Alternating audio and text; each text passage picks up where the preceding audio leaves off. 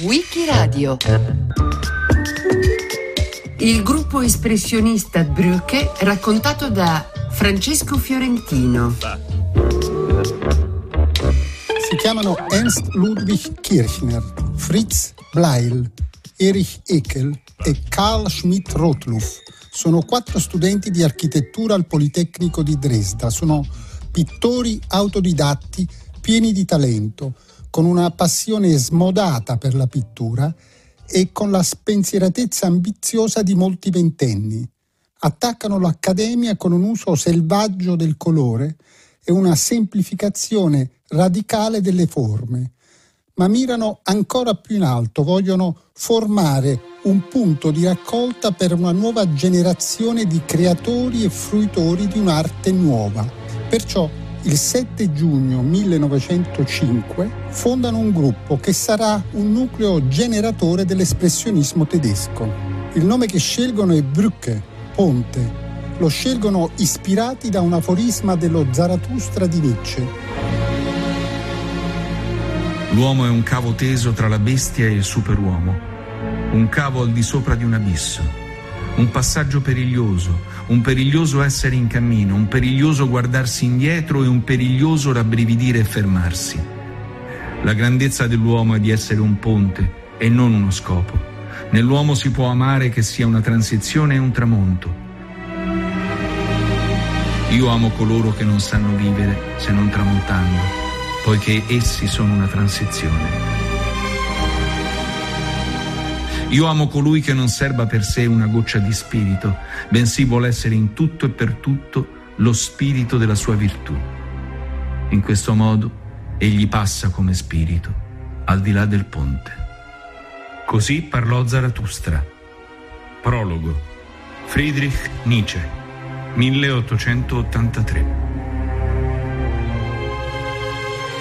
Ecco, questo vogliono essere questi quattro ventenni, un ponte verso sponde nuove, sponde ancora sconosciute dell'arte, perché i quattro sanno cosa vogliono lasciarsi alle spalle, lo Jugendstil, l'impressionismo, l'accademia, ma non sanno dove vogliono arrivare. Del resto non potrebbero. Sono convinti che la fonte della vera arte è l'ignoto, è ciò che si pone al di là della volontà per la prima volta espongono nel novembre 1905 in un negozio di oggetti d'arte a Lipsia, ma la loro prima vera mostra si tiene il 24 settembre 1906 a Dresda, nel salone espositivo di una fabbrica di lampadari di Karl Max Seifert.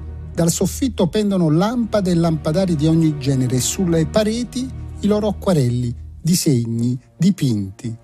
Nessuno compra niente, i visitatori sono pochi e reagiscono con perplessità e con irritazione. La stampa ignora o irride, ma loro si sentono confermati dalle critiche. Ogni critica, soprattutto se aggressiva, è per loro un certificato di qualità. In occasione della mostra, Kirchner redige un manifesto che viene pubblicato il 9 ottobre su un quotidiano locale. In questo manifesto il gruppo si presenta come la truppa d'assalto di una nuova generazione in guerra contro il passato, perciò chiama a raccolta tutti i giovani artisti che combattono la convenzione e cercano di restituire in modo immediato e autentico ciò che li spinge a creare come proprio di ogni avanguardia si parte dal rifiuto delle regole per dar corso a qualcosa che eh, quelle regole inibiscono, per affidarsi a una supposta spontaneità, per eh, riscoprire sensazioni presuntemente autentiche. La rivolta contro la convenzione in nome dell'innovazione radicale è il gesto inaugurale, in qualche modo esso stesso convenzionale di ogni movimento che vuole essere di avanguardia. Ma non c'è mai niente di totalmente nuovo. Ogni creazione, ripresa e ricomposizione di elementi già noti. Così anche in questo caso. La Brücke si situa al crocevia di diverse tendenze del suo tempo, ne riprende elementi, li combina, ma creando qualcosa di inedito. Gli influssi e le affinità elettive sono molti. Van Gogh e Gauguin prima di tutto che entusiasmano questi quattro ventenni soprattutto per il nuovo uso del colore, ma anche Munch, poi c'è Matisse, ci sono le pitture murali degli Etruschi, gli affreschi delle gotte di Achanta in India, l'arte cosiddetta primitiva ammirata nel Museo etnografico di Dresda, le xilografie di Dürer e di Lucas Cranach il Vecchio. La xilografia è una tecnica fondamentale per gli artisti di questo gruppo, soprattutto perché ispira e accompagna il loro lavoro di semplificazione e appiattimento bidimensionale dell'immagine e poi certi contorni taglienti, certi campi di colore omogenei. In forma di xilografia viene inciso anche il manifesto del 1906 che indica come scopo programmatico del gruppo quello di chiamare a raccolta tutti gli artisti rivoluzionari o, come dicono loro, in fermento. Perciò i quattro amici lanciano una campagna di reclutamento tra pittori che ritengono tali, cioè rivoluzionari. Così nel 1906 si aggiunge al gruppo Max Pechstein, mentre lascia il gruppo Fritz Bleil. Il quartetto base sarà ora costituito da Kirchner, Heckel, Schmidt-Rottluff e appunto Pechstein. Nel 1907 entra nel gruppo Emil Nolde, che lo lascerà dopo nemmeno due anni. Nel 1910 c'è l'addizione di Otto Müller. Più laterali le partecipazioni di Franz Nölkel, eh, Kuno Amie, Bohumil Kubista, Kies van Dongen, e Gallen Callela. Fa parte del gruppo vengono invitati ripetutamente anche Munch e Matisse, che però mai rispondono agli inviti. Il gruppo è convinto che sia necessario costruirsi un nuovo pubblico, che il lavoro di formazione di un nuovo pubblico sia una condizione imprescindibile di una nuova arte moderna. Allora mette in atto un'intensa attività di relazioni pubbliche, sperimenta strategie di marketing inedite come il reclutamento di cosiddetti componenti passivi. L'idea è di Nolde. In cambio di una quota annuale si offre ogni anno una cartella contenente il resoconto annuale dell'attività del gruppo e tre opere dei suoi artisti, xilografie, eh, litografie, acqueforti la cosa funziona, i soci arrivano a essere un'ottantina, tra loro appassionati collezionisti che comprano opere, combinano mostre, procurano contatti, promuovono il gruppo con conferenze e saggi. Il talento organizzativo è Heckel. Senza di lui questi giovani autodidatti pieni di talento non sarebbero diventati un gruppo di artisti che ha fatto la storia dell'arte moderna.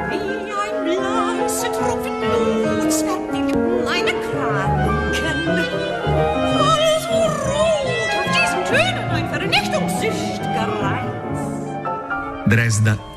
Mostra al Salone Emil Richter, settembre 1907. Commento del critico d'arte Ernst Kollerhausen. Questi quadri sono il prodotto di una ribollente irruenza, un urlo alla sfrenatezza, un tremito d'angoscia proteso al di là di quanto finora consentito e artisticamente possibile. Nell'atelier di Kirchner ho trovato quadri tanto macchiati e colorati come non ne avevo visti neppure presso i più arditi impressionisti francesi. Mi piace in particolare la sua originalità e autonomia. Un ritratto xilografato di Kirchner lo regalerò per Natale a mia moglie. Ho intenzione di diventare anch'io un membro passivo del gruppo. Lui, Heckel, che crea una rete fitta di contatti che organizza le 70 mostre del gruppo in 50 città diverse e poi ci sono varie decine di mostre in cui il gruppo viene eh, coinvolto insieme ad altri artisti.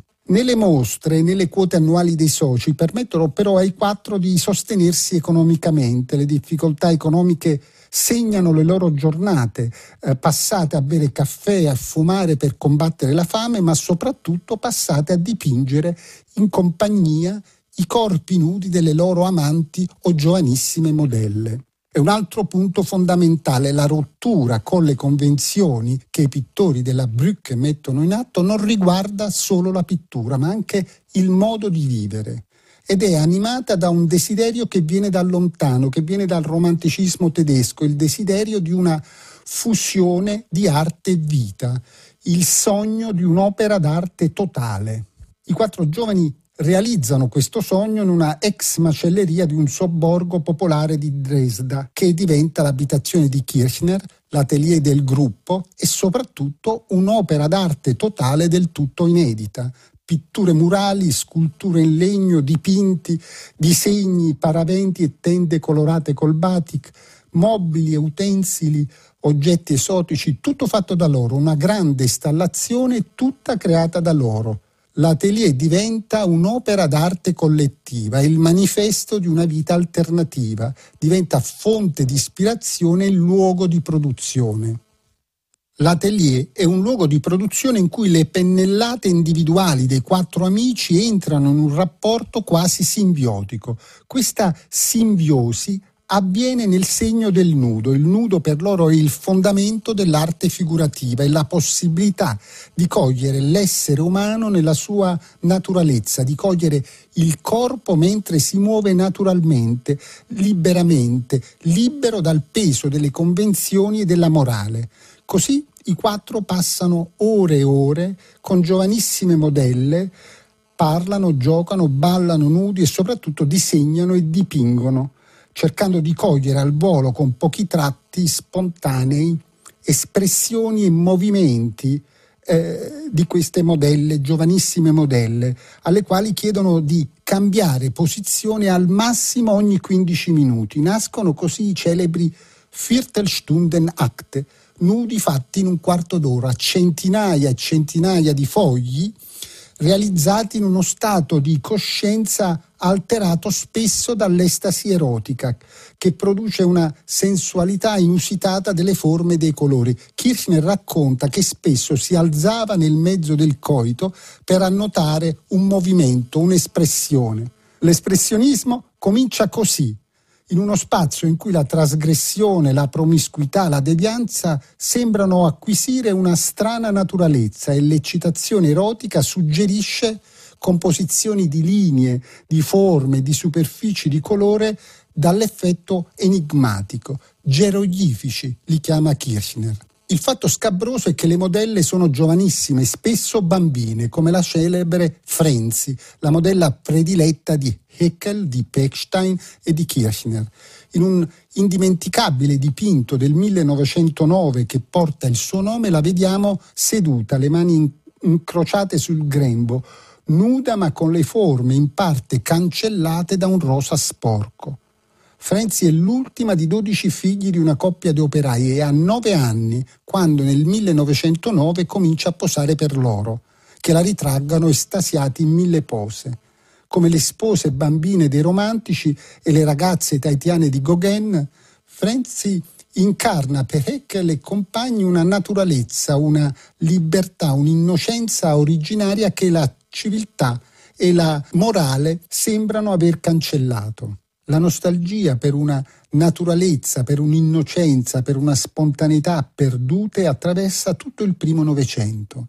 È il segno di un disagio profondo della civiltà occidentale, anzi europea.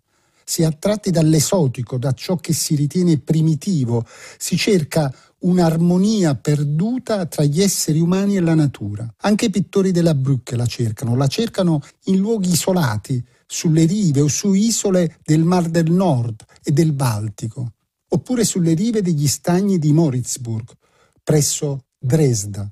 A Moritzburg Heckel, Pechstein e Kirchner passano intere estati dal 1909 al 1911. Escono di mattina con colori e cavalletti insieme alle loro compagne, alle loro modelle, fanno il bagno tutti insieme, giocano, ma soprattutto i tre dipingono, dipingono i corpi nudi di quelle donne che si muovono libere nella natura. Per loro non c'è niente di più affascinante e in luoghi solitari come quello possono farlo indisturbati, perciò li cercano. Sono come istantanee che colgono le pose casuali di corpi che si muovono liberi e nudi nel paesaggio.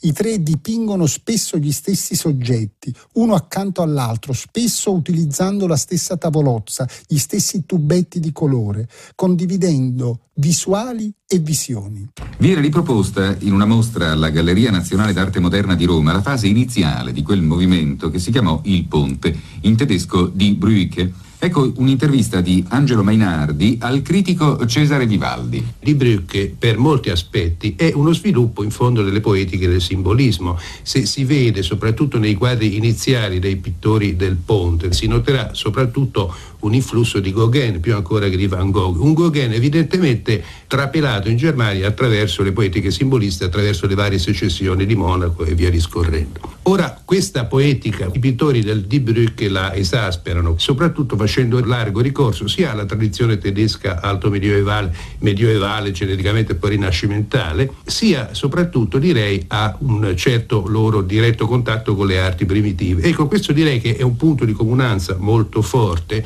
non solo tra Die Brücke e i Fauve, si sa che i Fauve sono stati i primi a guardare con interesse alle arti primitive, cosiddette primitive, ma soprattutto tra Die Brücke e Picasso. Ci sono per esempio una serie di quadri, non so, di Kirchner o anche di Schmidt-Rottluff o di Eckel e altri, che evidentemente risentono proprio della Damoiselle d'Avignon di Picasso e ne risentono un po', penso, per conoscenza di riproduzioni o di fotografie, perché è un quadro che è stato esposto pochissimo, come tutti sanno e un po' direi per una comune, diciamo così, attenzione alle arti dei popoli primitivi. Il 1910 è l'anno di maggior consonanza riguardo a temi e stili. Il gruppo ha sempre mirato a uno stile collettivo e unitario e questo è il momento in cui sembra trovarlo a Moritzburg. Sembra trovarlo nel segno di un colore che tende a emanciparsi dalla forma, che la semplifica, la mette in movimento, la fa tremare, la fa vacillare, gli dà una profondità enigmatica. Il pennello è come elettrizzato da una euforia di colori, catturato dal ritmo, dal fruscio del colore. L'immagine si realizza in una composizione, in una tensione di campi omogenei, profondi, impuri, sporchi di verdi, di gialli, di rossi, la pittura, scrive Kirchner una volta, è l'arte che traspone su una superficie un'esperienza dei sensi attraverso il colore che prende la forma di superfici o di linee. Il mondo visibile è solo uno stimolo per produrre qualcosa che nel mondo non esisteva prima. La pittura, dice ancora Kirchner, la pittura non ha il compito di copiare la natura. La funzione dell'arte non è rappresentare, non è riprodurre qualcosa che già esiste qua, ma dare forma appunto a qualcosa che non esisteva. È una posizione questa che eh, sottende e sostanzia tutta l'arte moderna. Sono evidenti le consonanze tra la pennellata di Heckel, di Kirchner, di Pechstein con quella di Van Gogh, di Gauguin, di Munch e non da ultimo dei Fauve che si pongono sulla loro scia che si profilano sulla scena artistica quasi contemporaneamente alla fondazione della Brücke. Anche per i Fauve il colore non è più subordinato alla resa realistica, all'ordine del disegno, ma è chiamato a diventare esso stesso forma, a diventare esso stesso una realtà. Anche qui il mondo è solo lo stimolo alla creazione di un'immagine che compone forme semplificate, che tende ad abolire la, la prospettiva e il chiaroscuro. La pittura dei Fauve tende verso l'astratto ma senza giungere mai a rinunciare all'oggetto. Così anche quella degli artisti della Bruck. Eh, la loro pittura va verso l'astratto, ma tenendo ferma la centralità della figura umana. Emblematico in tal senso è un dipinto di Karl Schmidt-Rottluff del 1912 che si intitola Nacktenbade, dopo il bagno in primo piano ci sono due donne nude che hanno appena fatto il bagno, appunto. I loro corpi sono riconoscibili e fortemente espressivi, monumentali quasi, mentre il paesaggio in cui sono immersi si perde in una composizione geometrizzata, completamente astratta. Non è solo a Moritzburg che il gruppo pratica questo esperimento artistico e sociale di una vita collettiva che mette al centro l'esperienza dei sensi. Nel 1907 Schmidt, Rotluff e Heckel scoprono un piccolo villaggio di pescatori sul Mal del Nord, Dangast. Vi passano varie estati insieme a compagne e modelle. Quel paesaggio aspro li affascina per i suoi colori brillanti, taglienti e loro non si mettono di fronte a questo paesaggio per ritrarlo, ma si immergono in essi per partecipare al movimento dei suoi colori, delle sue forme. È come se si immergessero nel paesaggio per dipingere dal suo interno, come se divenissero paesaggio per dipingere insieme al paesaggio, affidandosi soprattutto ai movimenti, alla luminosità dei suoi colori il soggiorno in paesaggi isolati e suggestivi diventa ancora più vitale quando la Brücke si trasferisce a Berlino. Pechstein vi risiede dal 1908, gli altri lo raggiungono nel 1911. Dresda è una città ricca ma conservatrice e non offre futuro per un'arte d'avanguardia.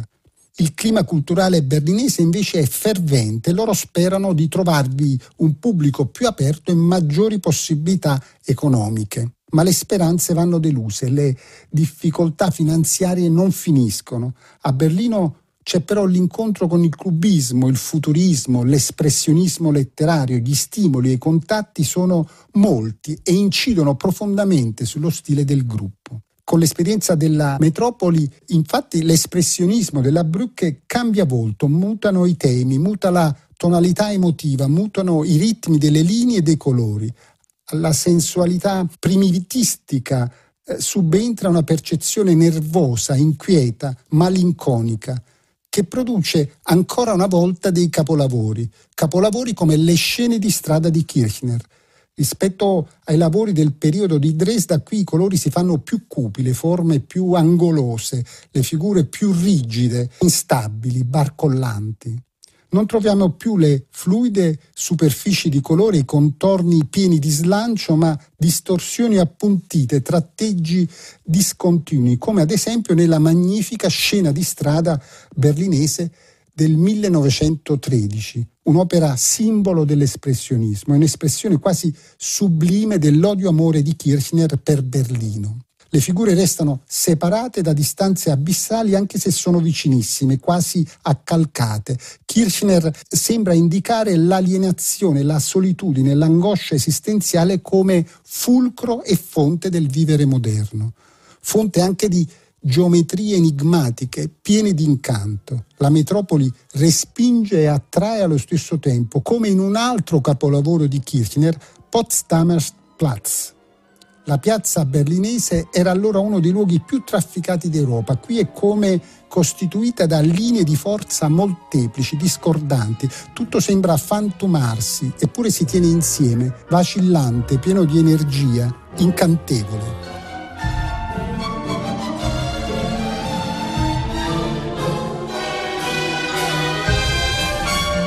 Kirchner partorisce vere e proprie caricature di figure umane dalle membra slogate, ritratte in ridicoli movimenti sgangherati sullo sfondo di traballanti ambientazioni ubriache.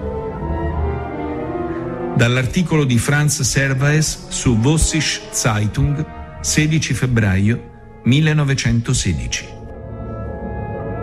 Berlino esercita un'irresistibile forza centrifuga, la esercita anche sulla coesione stilistica e umana del gruppo, sulla convergenza nello stile di vita nello stile pittorico che era stato il suo marchio di fabbrica. La metropoli è spietata, costringe gli amici a cavarsela ognuno a suo modo e col tempo ciascuno trova un proprio linguaggio.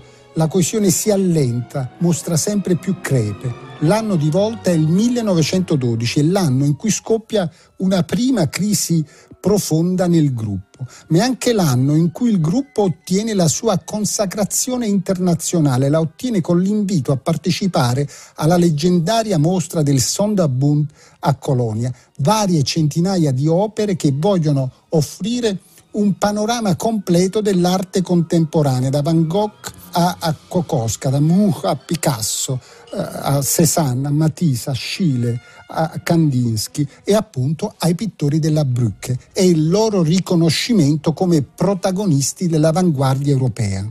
Insieme alla consacrazione c'è anche un passaggio di testimone simbolico che avviene sempre nello stesso anno nella Galleria Goltz di Monaco. Gli artisti della Brücke espongono loro opere nella seconda mostra del Blauer Reiter, il gruppo fondato un anno prima da Kandinsky, da Paul Klee, da Franz Marc e altri, che si apprestava a prendere il posto della Brücke come gruppo propulsore dell'espressionismo tedesco. Quello del Blauer Reiter è però un altro espressionismo che non insegue un'intima comunità di vita e di lavoro, non insegue l'estasi dei sensi il corpo nudo nella libera natura, ma si lascia la natura definitivamente alle spalle, cerca lo spirituale nell'arte, cerca l'esperienza dell'origine cosmica dell'arte, afferma la trascendenza dell'arte, afferma l'arte come forma di trascendenza estetica. Le forme della natura non vengono più deformate, trasformate in geroglifici, ma cancellate nell'astrazione. Questa è la vera rivoluzione della pittura, dirà Kandinsky, la svolta decisa e radicale verso l'astrazione. I componenti della Brücke seguono altre strade, ognuno per conto suo. Quello che riesce a cavarsela meglio è Pechstein, perché è scaltro, disposto al compromesso, si sa vendere, sa presentarsi come la figura di punta dell'espressionismo. Quando nel 1911 la secessione berlinese rifiuta i suoi dipinti e quelli di arti altristi, lui fonda insieme ad altri una nuova secessione di cui si fa eleggere presidente.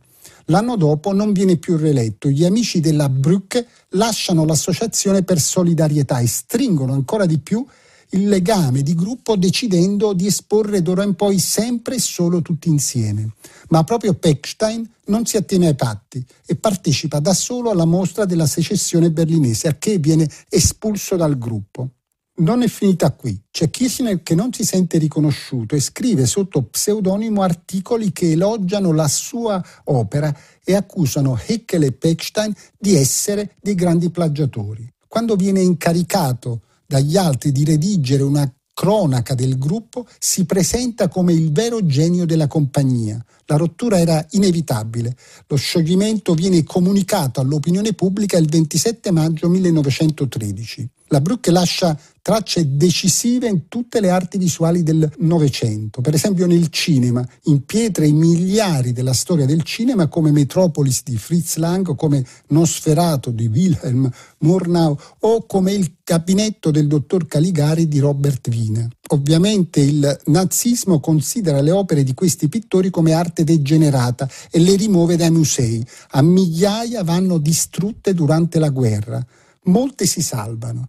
Nel 1967, su iniziativa di Schmidt-Rottluff, viene fondato a Berlino il Brücke Museum, che possiede la collezione più completa delle opere prodotte da questo gruppo di giovani autodidatti che ha rivoluzionato non solo la pittura ma anche il modo di vedere e di guardare del proprio tempo. Con la fede in un'evoluzione, in una nuova generazione di creatori e di fruitori d'arte, noi convochiamo l'intera gioventù e in quanto giovani portatori del futuro intendiamo conquistare la libertà di operare e di vivere opponendoci ai vecchi poteri costituiti.